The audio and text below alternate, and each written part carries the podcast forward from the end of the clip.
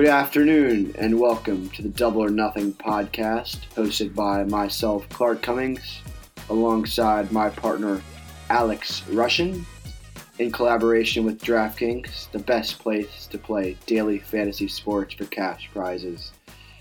And we are looking forward to talking about the hottest topics in betting and in tennis. I'm coming to you from Southampton, New York, and Alex is coming to you from San Diego. Hey, Alex, how are we doing in San Diego? We're doing good. We're doing good. Excited to be doing this with you.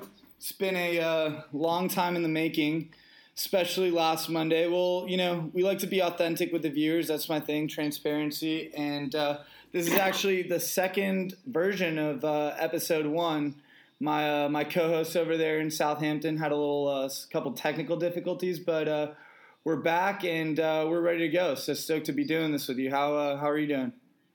I'm doing well, staying busy here in Southampton, teaching a lot of lessons on court, a lot, and uh, just staying busy. Not getting much rain here with the hurricane, so uh, really every day is a grind, and every day will be a grind till October. But what's your what's your summer been up to, and uh, how? Tell the listeners how you kind of started following Cracked Racquets.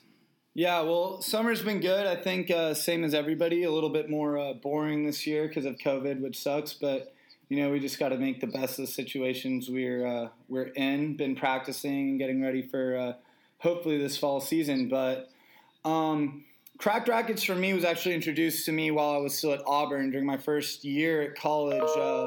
I um, I was pretty close with uh, one of my good friends, uh, Ali Zay, who she was on the women's team, and she showed me the Instagram account. And this was back when it was sort of more of a uh, more of like a meme page. Honestly, it was very very raw, and it was super funny, and it was super centered around uh, college tennis. But I thought it was I thought it was funny, and though.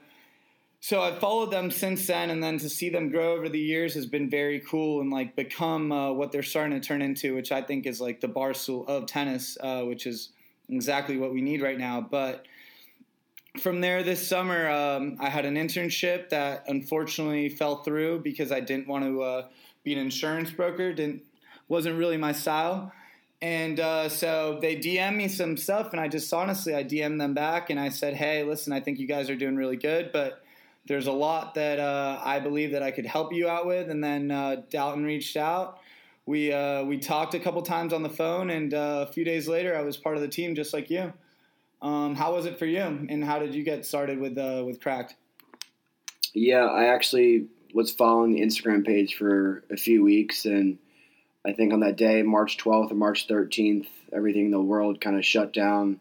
I was in Orlando, Florida, and I was like, man, what am I going to do now? My summer's probably, you know, screwed and stuff like that. And so I just started reaching out to a bunch of people, calling coaches, um, and then calling you know some tennis media company companies that I knew of. But uh, I immediately DM'd Cracked Racquets, and within four hours, I got a text. So it just showed how proactive Dalton and Cracked Racquets are, especially with the world kind of when the world was shutting down basically, and live sports were coming to a halt. So uh, I think you know they've given us they've given us a, a, fair shot and given us an opportunity that we can we can run with, and if we make it happen, uh, who knows what happened? Who knows what's going to happen? So uh, I think you know we you and I hit it off from the first day we got announced of brand ambassador partners, and I think you and I uh, really came up with this idea of starting a podcast, and we both love tennis, and, and gambling is a strong passion of both of ours. Yeah, you know, I, I, actually remember how it started. It's a pretty funny story. Um, I, I'm not a big TikTok guy. I think honestly, TikTok boyfriends, guys that dance with their girls on TikToks, are kind of the biggest like sims out there. So I kind of stayed away from it. You know, I'll fucking I'll view a couple things my boys sent me and stuff. There's some funny shit on there, but for the most part, I stayed away from it. But in this case, once I kind of took that role as ambassador, just like you did, we had to do that fucking TikTok, and I was like, oh my god.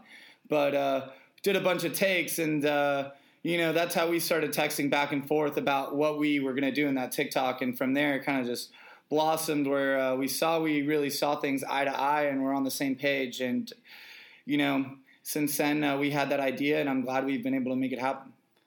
Man that tiktok was was pretty damn good but we didn't get enough uh, people involved. But i mean to uh, to do the TikTok in the rain in California, you were just you got to give some. No one's giving you props for uh, for not seeing that TikTok. Dude, I was I was grinding, but for now I'm gonna remain an underground TikTok star. Maybe uh, you know we'll see if we get a bunch of subscribers here, like a hundred thousand or something like that. Maybe I'll release a video as a uh, as a thank you, but we'll see.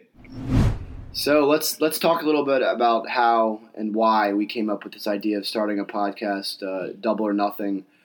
I think uh, the name came after the idea came first, but uh, what? How do you think we came up with this idea? And then I'll I'll offer my feedback after after you say some stuff. Yeah, I would I would say the same thing. I think there's just so much uncharted territory in tennis, especially the way it's being covered. Just like you mentioned, it's kind of honestly, it's a little bit lame. We don't really have that much stuff. I felt like, um, and not to really call out anybody, but like even Tennis Channel back in the day, they were much edgier when we had shows like No Strings Attached and stuff like that. And now, what I feel like it's it's very it's very I don't know, just kind of country clubby. You either have your you got your commentators and it's the same ones every time, but what's lacking is that it's that personal connection and that inside access that we want. And we want to know what's in Rafael Nadal's fridge. We want a mainstream audience to be into tennis.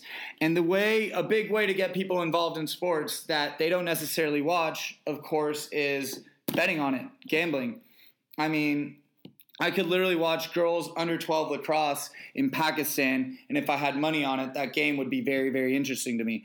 And that's the same thing with tennis. Like, one of the goals that I want to do is I want the mainstream tennis audience to enjoy what we're doing, but I just want regular people to be able to get into tennis and grow the sport and uh, you know be involved in it. And I think gambling is definitely a great way for people to do that as we move forward here. Um, and it's just going to be a good segue for both tennis players and non-tennis players to kind of just get into it because I mean, what makes more something more interesting than when the stakes are raised and when we have high stakes and we have money on the line?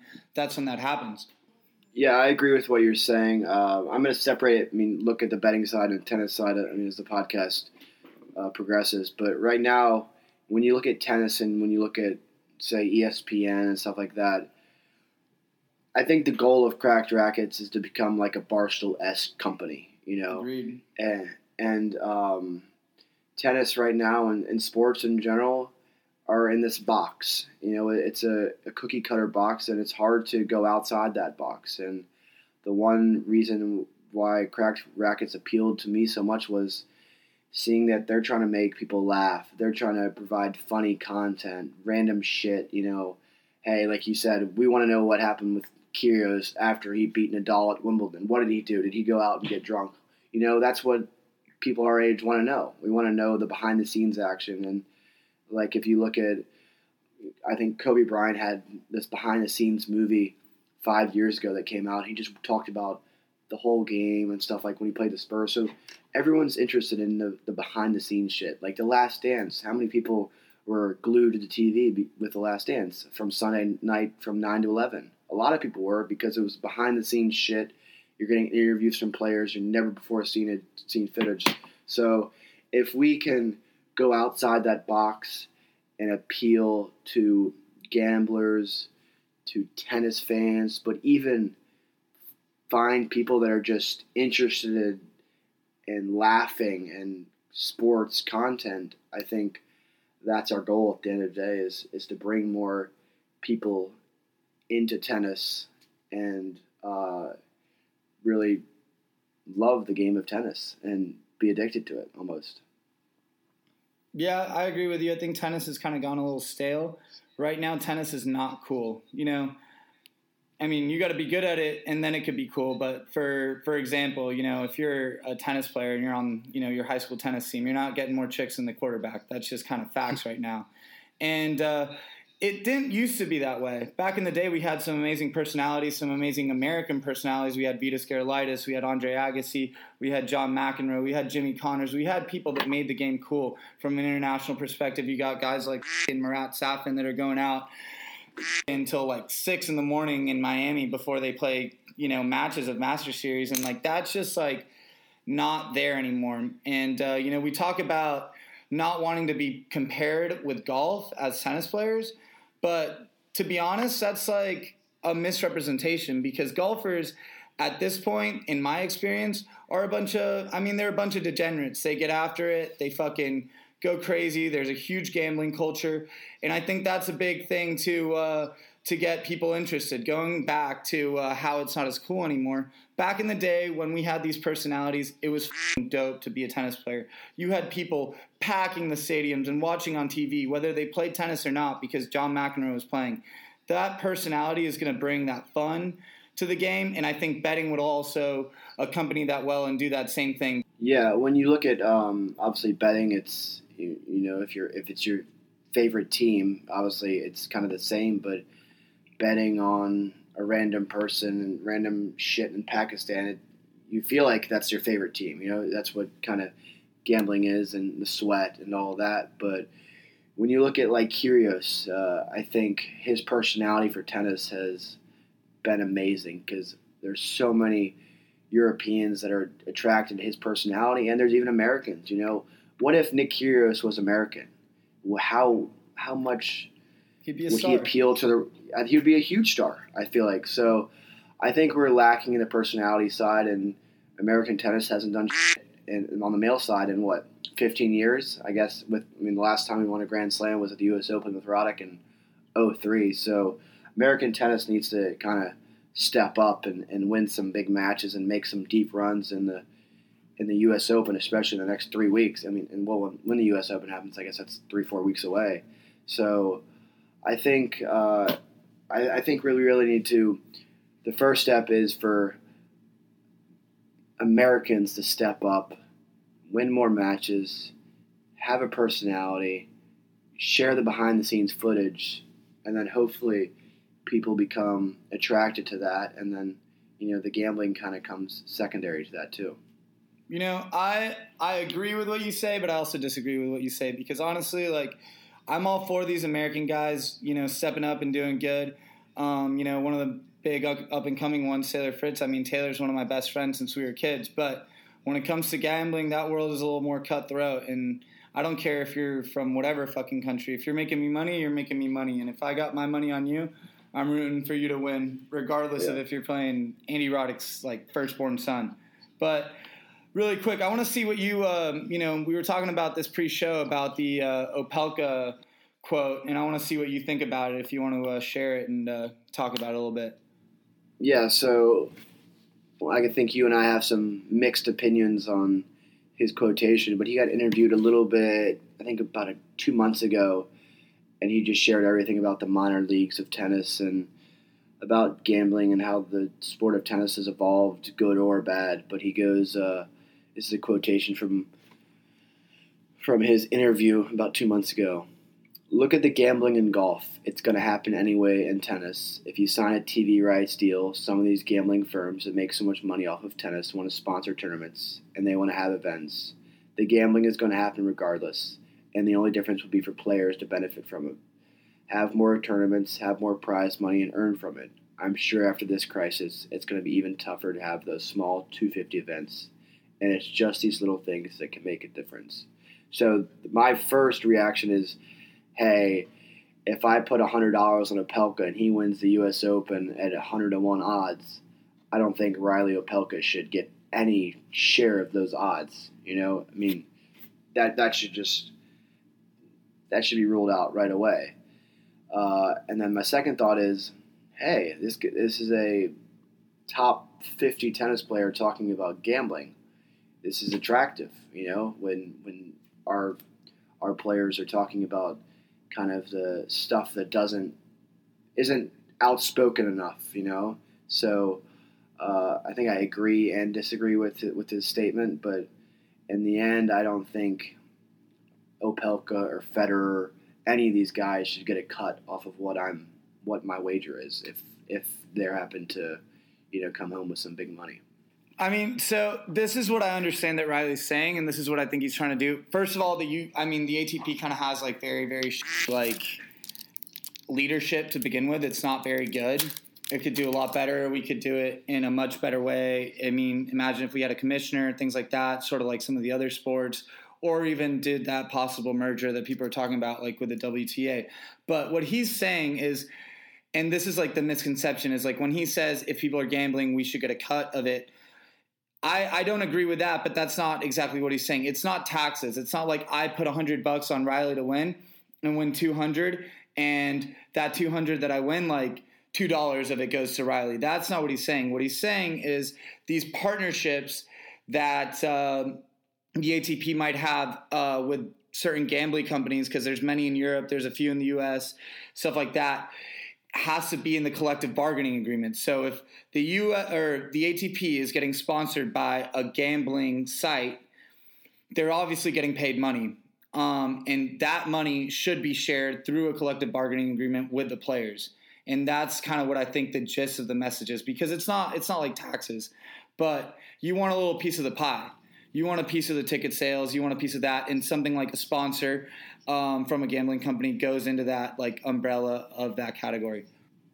No, and obviously we've had some issues with the ATP Council, and there's been some backlash. Uh, you know, ATP and WTA need, need to conjoin stuff like that. So there's been so many different debates and just so much shit going on with the ATP, obviously, in this tough time with COVID. But I think uh, Opelka is he, he's getting us a good start. He's going in the right direction, I think. Uh, his comments are kind of helping the ATP go, oh, sh- we got to listen to the players more. Hopefully, that's what the ATP Council is kind of leaning towards. But I think when you look at football and you look at some of these stadiums, these new stadiums that are being built, Las Vegas, they just put a sports book in their stadium. So they're promoting it, they're kind of embracing it. You know, and I think tennis hasn't embraced gambling yet, and that's why you and I are talking today. We want to kickstart the conversation. We want people to, you know, we want to talk about it. We don't want to hide it. So I think that's why you and I really uh, got inspired to start this conversation. One thing I want to talk about is I want to talk about the history of gambling in tennis and the stigma of it you know, gambling gambling is going to be there and it's it's here and it's here to stay. But gambling in tennis is taboo. And that's the truth and we got to first, you know, to change our ways we got to accept the truth first, you know, and come clean. Gambling is very taboo in tennis and that is because in these lower level tournaments because of this huge wage gap, there's so much shady stuff going on where players are betting on themselves. They're betting on themselves to win, and even worse, they're betting on themselves to lose. But it's a sad it's just like a testament to the broken system because i can go to a future in wherever. It could be turkey it could be one of these places like antalya and i could bet on myself and to lose first round and i could make more money losing and betting on myself to lose than i could by winning that whole tournament. For a tennis player that doesn't have that much money to travel you know that enables me to extend my career and play four more tournaments and now i can keep it going so a lot of people do these acts out of desperation. That's why if other people were gambling and they were getting a percentage of that, or if gambling sponsors were, uh, you know, were going corporate and they're doing something with the ATP, then maybe they get their share of that outside. But that's the biggest thing is we've had problems with the integrity of the game, and nobody wants to see tanking. However, because there's that, that should not erase the fact that uh, the general public should be allowed to gamble. You know, it's it's insane because in every other sport, it's just part of it. It's part of the culture, and it's part of what makes sports so fun and appealing to all of us, especially uh, you know the common fan that wants it not only because of the love of the sport, but because of the entertainment factor. Yeah, and I mean, you look at the revenue of how much gambling has produced in certain states; it's insane, you know. And uh, I think, hey, maybe gambling does produce some revenue for the ATP and stuff like that, and they can hold more 250s and uh, smaller tournaments. And honestly, we need to improve the lives of the guys in the 400s. You know, these guys are making, they're cutting even, if that. They're not. Know? They're not cutting even. They're uh, they're struggling. A dude that's 500 is is busting his to make ends meet. Um, and yeah, it's just it's just kind of it's just kind of messed up and it's wrong. But we gotta we gotta definitely uh, you know make the shift. Yeah, and uh, I mean, if we can have more gambling partners like DraftKings, DraftKings has been awesome with this podcast, and with Cracked Racquets, but if we can advertise and use DraftKings more and they get revenue and stuff like that, I think it. I see it taking off, and we also you and uh, you and I have talked about it. We need to get a cracked racket sports book off off and get ready to uh, gamble on college tennis. I think we can. Everyone can gamble on college football and college basketball. Need to get a sports book that has college tennis and you know, I'm gonna make some big money this year if we have a crack racket sport sports book betting on you because, uh, you know, I think coming off injury, your expectations aren't aren't too high. So uh, I know you're putting in the work, and I'm ready to make some money off of you, buddy. Well, I appreciate that, and I hope we live in a world uh, where you can. Picking back off of that, I do agree. We we need that.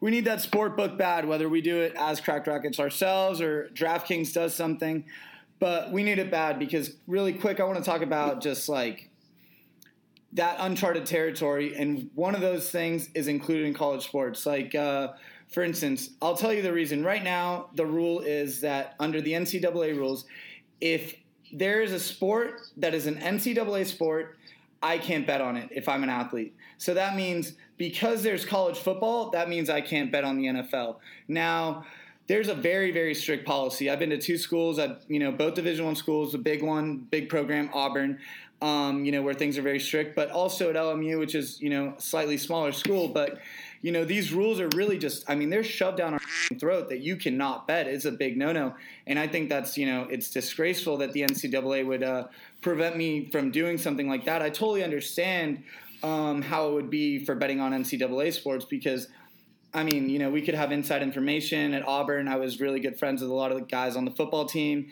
and stuff like that. Okay, I get it. You know, I might know something that another person does, uh, doesn't know, and uh, have you know an advantage over that person. So it's fine. Take away my NCAA betting. I'm not complaining about that. But the fact that I can't bet on you know regular sports outside of that is just bullshit. Like it's kind of it's crazy to me, and uh, it's one of those things that has to change. In college sports, you mentioned to me earlier um, in previous talks, you can literally bet on volleyball. If you can bet on bet on volleyball, there's no reason you can't bet on tennis. In literally every single sport you can bet on, you can bet on basketball, you can bet on football, you can bet on baseball, and you can bet on volleyball, just like you said. That's a sport just like tennis that I'm sorry to say doesn't bring in many fans anyway. So you know, who cares? And you can do something so cool. It's about taking these models of these other things and seeing what's successful in other places what's so cool about tennis that we have that basketball has? We have a tournament at the end of the year. You could literally have March Madness, but for but for tennis, you know, think about the brackets that could be uh, that could be done. That's betting in a whole different other way, not just on on games, but how well you pick your bracket, your matchups, all of that. It's a just it's an amazing game, and uh, you know, it's unfortunate that this doesn't yet exist, but we're on our way to it. I hope, Clark. And uh, I mean, speaking about college science, you think about the 2017 NCAA tournament. I was lucky to uh, to go and see uh, UVA win and, and and have a really it was a great tournament. And Georgia with a bunch of young guys kind of swept through the tournament. So you know how cool would it be to have those Georgia fans put some money down on their players and you know at the end of the day we want to make tennis better. We want to have more people that play college tennis. And, you know, you and I have had some pretty cool experiences in college tennis already. So if gambling can somehow help with revenue in college tennis, I think that would be pretty special. But also the amount, the abundance of how much you can gamble on a college tennis match. Hey, there's six singles, there's not there's three doubles, and there's a one team point there's so much you can gamble on and like you're talking about dude like it's fucking it is that it really is that but there's there's bigger problems that exist with tennis and college tennis is honestly the way to fixing those problems like aside from weird whatever connotations or stigmas about betting tennis players themselves are just weirdos. Like they really really are. They're lonely they keep to themselves. They don't have that uh, unintended uh, curriculum which is a sociological term which basically means all that that you learn in school that's not school. And uh, in every other sport, the way uh, the way to become a professional really in these major sports in our country is going to college and playing college sports. Tennis, you don't have to do that, but you gain so much experience from being in college.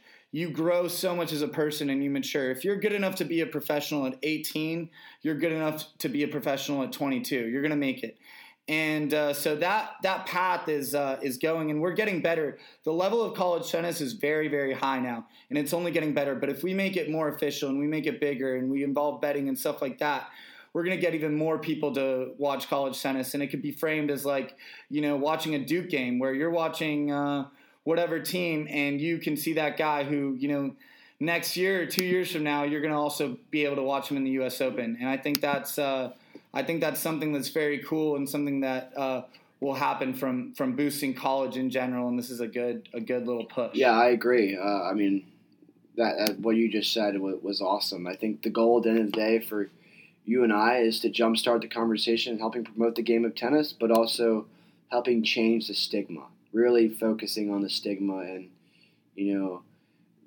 and, and kind of just improving tennis because we need we need help. Yeah, I mean, if we normalize to make it more normal, like I said, going down that college path where you know we're taking out people that are also going to be more normal. They're going to be better with interviews, more marketable. It's almost like an investment in the future of our sport because if there's guys that people like their personality, then they're also going to be able to get you know media attention and gather people to watch the sport. But gambling, gambling isn't only a part of sports; it's a part of our culture. It's a part of American culture. It's a part of British culture. It's a part of Australia. It's part of culture all over the world, no matter where you go.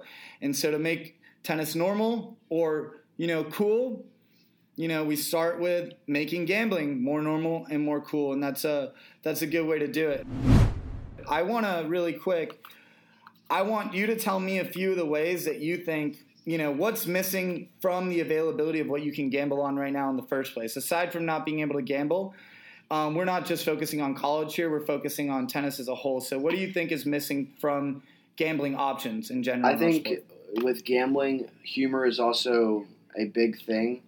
So, hey, what if we can bet on how many foot faults Serena Williams is going to have in the U.S. Open final? You know, over over under 0.5, the odds are probably going to be uh, the favorite's probably be no, obviously, but yeah, for for the sake of line judges, I hope we're not getting too many foot faults for Serena. It kind of gets her a little testy. And then breaking rackets. Uh, I mean, umpire fights. You can do defaults, point penalties. You know, more the merrier. Honestly, it appeals more and gives more attention to the gambler when there is more action to be played with and and money possibly to earn. And even if this, you know, the odds are higher of Serena getting a game penalty in the U.S. Open final. I don't know what that those odds were, but you know, people people are attracted to those high, uh, you know, obscene odds. So I think humorous that can be in gambling and it's also serious because you're putting money down is really attractive for the for the common fan and even for the non-common tennis fan. And that's how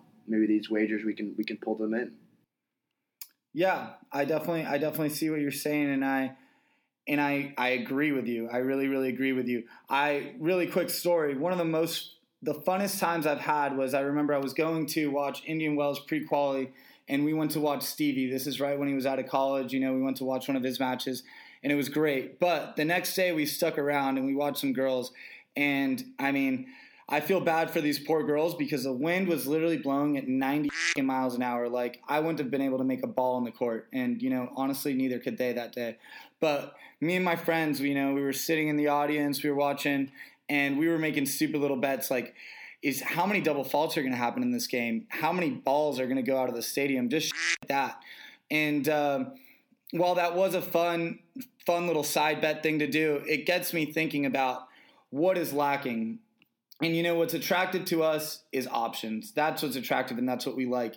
And in football, you can literally bet on everything from the coin toss to a half to the spread to the score, anything. And so, like in tennis, there's so much stuff like that. Like, literally, why can't we bet on the coin toss? Why can't we bet on who, you know, what is uh, Nadal going to decide to do from the coin toss? Is he going to, you know, decide to return? Is he going to decide to defer? Is he going to is he going to serve first? That's another thing that you can bet on. Um, I mean, it's ridiculous. You should be able to bet on individual sets. You should be able to bet on a tiebreak. you should be able to bet on the distance of match because we all know um, tennis is so unique in the sense that we are the only sport that doesn't have a clock.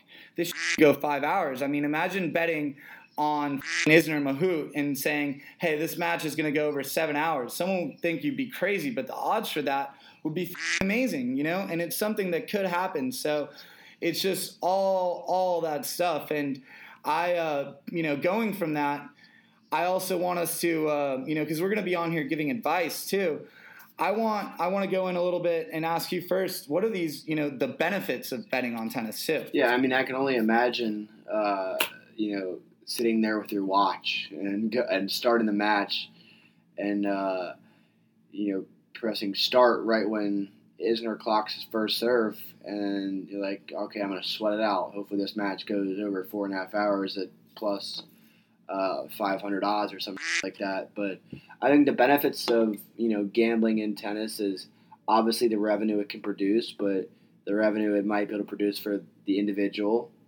Um, you know, I just think there's so much uh, positives that can arise from this. Obviously, you know, you and I haven't we've looked at it as a as a fan, we haven't looked at it from the ATP side. We haven't looked at it from you know different perspectives. From but from our perspective, we think it's a win-win situation, and that's why the conversation started in the first place. Because uh, in the end, you and I want the game of tennis to get better, and we want it to go outside that you know the box that the mainstream media is in, and you know that's you know uh, why Barstool Sports has been so attractive to so many people, and why they have millions of people on their podcasts, their social media, and following them on their website. It's just that you know they go outside the box, and that's what I think. Uh, I mean, gambling's starting to become inside the box, honestly. I'm a man of the people obviously, I mean, the ATP sucks. They could be doing so much better. There's millions of ways they could, you know, use this to help their sport. But again, as I said, I'm the man of the people, so I want to talk about the benefits that it would bring to the people and go into what makes tennis unique. The first thing is let's take a look at the month of February, for instance. We have tournaments going on in Central, no, we have tournaments going on in South America, we have tournaments going on in the United States and we have tournaments going on in Europe all at the same time. You could have three tournaments going on on different continents all in the same week. There's so much action there. The NFL, you can only bet you can only bet on Sundays because that's the only days that games are being played. Same with college football in uh, in soccer you have that ability to where there's different leagues going on so you have that but there's still a season. In tennis we really the season is all year round. It's literally january to november. There's no breaks. And uh, so aside from just the amount of tennis that is being played which is the amount of tennis available to be bet on you also have to look at our sport which is so dope about it. At both a men and a male and a female level it is at the highest uh, at the highest level. You know what I mean? There's not like you know men's volleyball isn't what women's volleyball is, but men's tennis and uh, women's tennis are fairly equal. So you not only have that opportunity to uh, you know get after it with so many so many events on uh, on the men's side, you also have that on the women's side. So it just, I mean, it's really amazing. And on top of it, uh, a lot of people might not know this, but Clark, your dad um, he invented UTR. UTR is a pretty incredible rating system that we have in here in tennis. And that algorithm that UTR has is a very good tool for us to be able to gauge how good a, te- a tennis player is, how in form he is, all that stuff. So you have great indicators. I mean, in football, you know, you might get your opinions from stats, or you might get your opinions from whatever your favorite analyst says, whatever Skip Bayless says about Dez Bryant that day and you might be like, oh, let me have him on my fantasy team. But that's just someone's opinion. UTR is something that's like a robot, it's unbiased here. So it's really a good tool and a huge benefit to people to be able to make almost like safe decisions when gambling. You're rolling the dice, but you're almost playing, you know, you're playing big, but to high percentages. So I think it's, uh, it's really nice. No, I remember a project I did uh, in my stats class my senior year of high school, and I actually went back and looked at I think it was the round of 32 on, and I went through every individual match in singles and I mean, I, I, don't remember how many matches there were, but I think there was two upsets uh, bigger than 0.5 in the UTR system, in the UTR rating system. So obviously, you know, the viewers that understand UTR will, will understand what we're saying, but I think uh, Universal Tennis Rating System and how popular it has become with uh, people using it. With I mean, obviously, Tennis Channel using it on a minute by minute basis and displaying the numbers. It, it you know it kind of draws in your last thirty matches and. I mean, if you're a 16.35 and a 16.12, that's kind of a if a 16.35 is playing a 16.12 and the 16.1 and 2 wins, that's kind of a, a decent upset nowadays. Uh, so UTR is, is very accurate. And I think if we could help promote UTR, and UTR has done such great things with tennis and kind of uh, helped people get away from USTA and more into level-based tennis, where there's more competition and competitiveness. Uh, that that could be attractive to gamblers, to you know, to tennis players trying to get better in tennis, or even um, you know the the addicts that are trying to win money. So it's just it's a good good tool that's not used in any or really there's no other sport that has anything like this. So I guess maybe not even golf. You know, golf has handicap system and so sporadic. So I think UTR is a, a great system to enhance gambling and, and to win more money. UTR is honestly it's great. I'm not an analytical guy. I'm not like Daryl Morey. I'm on the player side, but I have to say it is one of the best, uh, the best things out there for sure, and a huge benefit to gamblers if they use it correctly. I want to change the subject a little bit, really quick, and dive into golf, and because I think golf is a great model for us. I know I talked about earlier a little bit, telling you about how they're degenerates and stuff like that, but I want to just more so focus on why. And the why to that is that in that sport, gambling is something that is normal. It's part of it's part of the culture. And in tennis, uh, as we've talked about the revenue, and uh, you know, if you're 400 in the world, you're struggling. There's only one. There's only two ways to make money in tennis. Either you're a successful tennis player or you're a tennis coach, and those are the only two ways. In golf, through gambling and through betting, much like poker, we have a lot of different advantages. And uh, so what that what that means is, for instance, golf there's side bets on every single hole between players. There's bets between the fans and players. There's there's everything. You know what I'm saying? I live, uh, you know, my mom's renting right now. She lives in Del Mar Country Club, a place where actually I see people all the time. I see Drew Brees here, Reggie Bush, even, uh, you know, uh, ten, a friend from the tennis family. We got James Blake playing here all the time. And, uh, it's, it's just crazy. On Friday, they have this thing, they call it the, the Wolfpack game I was playing behind the Wolves one day, and I literally was like found six hundred dollars on the ground. I mean, cash. That was a nice day. Obviously, I caught up to them and uh, gave them their money back. That's not bullshit. true. I definitely fucking kept that money and put that in my pocket. No chance I was doing that. I started playing slow afterwards, but you see, you can make you can make money. And here, as I get to my point, you can make money in those uh, big money games. You can go and you can play in the in the long distance driving competitions, stuff like that. In tennis, you know, you don't see your typical businessmen going and putting a thousand dollars a set just for fun. In poker, you it's the same thing. You don't need to be on the poker tour, which is on ESPN, to be making money. You can be like a dude like Dan Bilzerian, go and make money and play these private games with your wealthy friends and make bank and steal their money that like that. You can also go to the casino, any casino you want, and hit a lick on that and up these like whatever rookie dealers or people you're playing with. You can still make an income without having to be a pro, and it's all through gambling.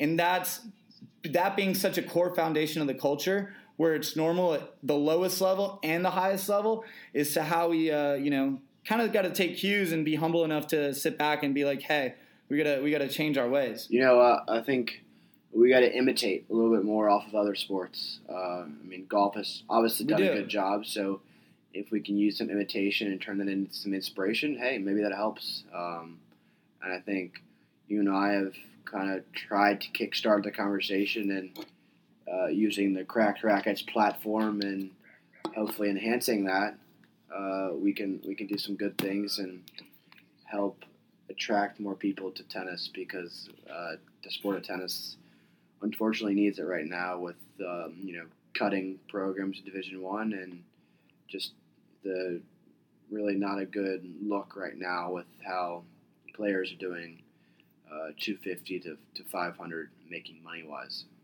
Yeah, I mean, honestly, like my goal is to make my goal is to really make tennis cool. I want to be able to say tennis and have that be as dope as me being like the quarterback at school. You know, I want it to be like that, and to do that, we got to change the uh, the culture and the image. But most importantly, we got to get not people who don't play tennis into tennis. That's that's the biggest goal. You know, because how many of us are playing football?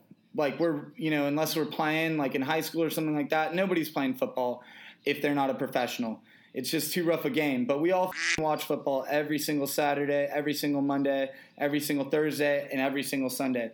And uh, betting, as you know, maybe we're getting repetitive, but in my opinion, that's just the best way to do it because if I have money on something, I'm going to watch it. And especially if I have a platform like this, just an absolute resource to toot our own horns where I can come to a place like this for knowledge and be able to capitalize off it and really make money, then I'm going to shift my focus to that. And uh, it's just. It's just really the way I think a great way to go about it. When Kobe Bryant died, I cried. I bawled my eyes out. And I've never met Kobe Bryant, but I felt like I knew him and no one feels like they know our players. It's got to be through the personality because let's say there's a show like Cribs and you get to see what's in Federer's house and how he lives and stuff like that. Someone who's never heard of Federer or even someone worse. Let's let's say not that he's worse, but someone at a lower level. Let's take a dude like Noah Rubin for instance. He's not, you know, big to mainstream if you're not a tennis fan, you don't know Noah, but if you watch something and you see Noah's house and stuff like that, automatically now I'm like, shit, dude. You know, Noah's pretty cool. He plays Fortnite just like I do. Next time I'm flipping through the channels, I'm on ESPN, I see Noah's playing, I might stick around and watch. And if I have money on a match, I might stick around and watch. It's just, um, it's just a great way to grow the sport. And uh, I'm excited to do this with you. I, uh, I want you to talk about a little bit, also just what what else? You know, what else are we going to be doing on here too? Yeah, I mean, speaking off of you, I think we need to have players that attract fans and really see their personalities. And really, in the beginning, when Kyrgios came on the stage, I thought this was awful tennis because, you know, hey, I was, I guess I was in that cookie cutter, you know, box saying, you know, I don't want this guy to interact with fans and stuff like that while he's playing, while he's about to serve for a match point against Medvedev at the City Open. So I think you're spot on. You can't, you couldn't be more spot on with what you just said. And uh, in the future, uh, with our podcast, I think we're going to look at the U.S. Open, analyze um, what the odds are. We're going to talk about what's going on while it's going on. We're going to break down these tournaments, break down these draws. We're going to have our picks of the week. We're going to have all that stuff. And uh, right now, I mean, everybody's suffering because of coronavirus. We're all we're all, but what's good is we're a little less. Tennis is such a good social distancing sport. You know, I've never been a fighter. I couldn't punch my way through a paper bag, so I uh, I play 70 feet away from my opponent. And because of that, we're you know we have that advantage where we can really socially distance and play safely, which is which is great. And you know, plenty of tournaments for us to uh, talk about and bet on at the uh, World Team Tennis level, and then also these private tournaments that have been going on as well. Yeah, and unfortunately, we uh, we didn't get really. Uh, the World Team Tennis did well; uh, they did very well, but in terms of gambling, they didn't really produce any odds, or you know, there wasn't really much publicity out there. But in the future, I think uh, in the next few weeks, obviously, it's it's August, uh, early August, and the Western and Southern Open is happening, I think, in a few weeks, and then the U.S. Open. So, you know, if if we can get some um, big results by some Americans that can attract some fans, that'll be nice. But in the future of our podcast, I think we're going to bring on more guests. Uh, I think we yes. got a we got a good display, or we got a good um, list of guests that uh, we can we've already talked to, and they are looking forward to coming on. So I think. Uh, our, our quality of guests are going to be pretty appealing to our to our viewer our viewers. So uh, I'm really excited to get get things going, and uh, it's been a fun episode. I guess our second 2.0 episode one. It's gonna be pretty fun. Next uh, the rest of the summer, especially doing this. Definitely, I'm super excited to uh, get after it, get started, keep it going. Um, if you f- up again with that audio, I'm gonna start a GoFundMe to uh, buy you some more storage space. Uh, so that'll be that'll be fun for the fans. Hopefully, hopefully we won't have to do that though. Um, I won't reveal who these guests are because I want to keep it a surprise. But there are some pretty prominent figures, both playing, both playing as players, and then some behind the scenes guys that uh, you know that's honestly where you get the juicy stuff from. So I think it'll be great for for our listeners, and uh, I'm super excited, and I'm glad we're doing this, Clark. Yeah, at the end of the day, we want to uh, you know get the personality of the, out of these players, and we want to give the behind the scenes look. Uh, I think that's what is really special to sports, and if we can keep that along and kind of produce a little bit more, then hey, uh, I think we're, we're doing our job. So uh, thank you guys for listening to episode 1 2.0. Uh, I promise that my audio is not going to fuck up again. I hope not, but uh, I'm willing to get a new computer if this happens again. But uh, thank you guys for listening, and I look forward to uh, producing more episodes with you, Alex. You too, man. Deuces.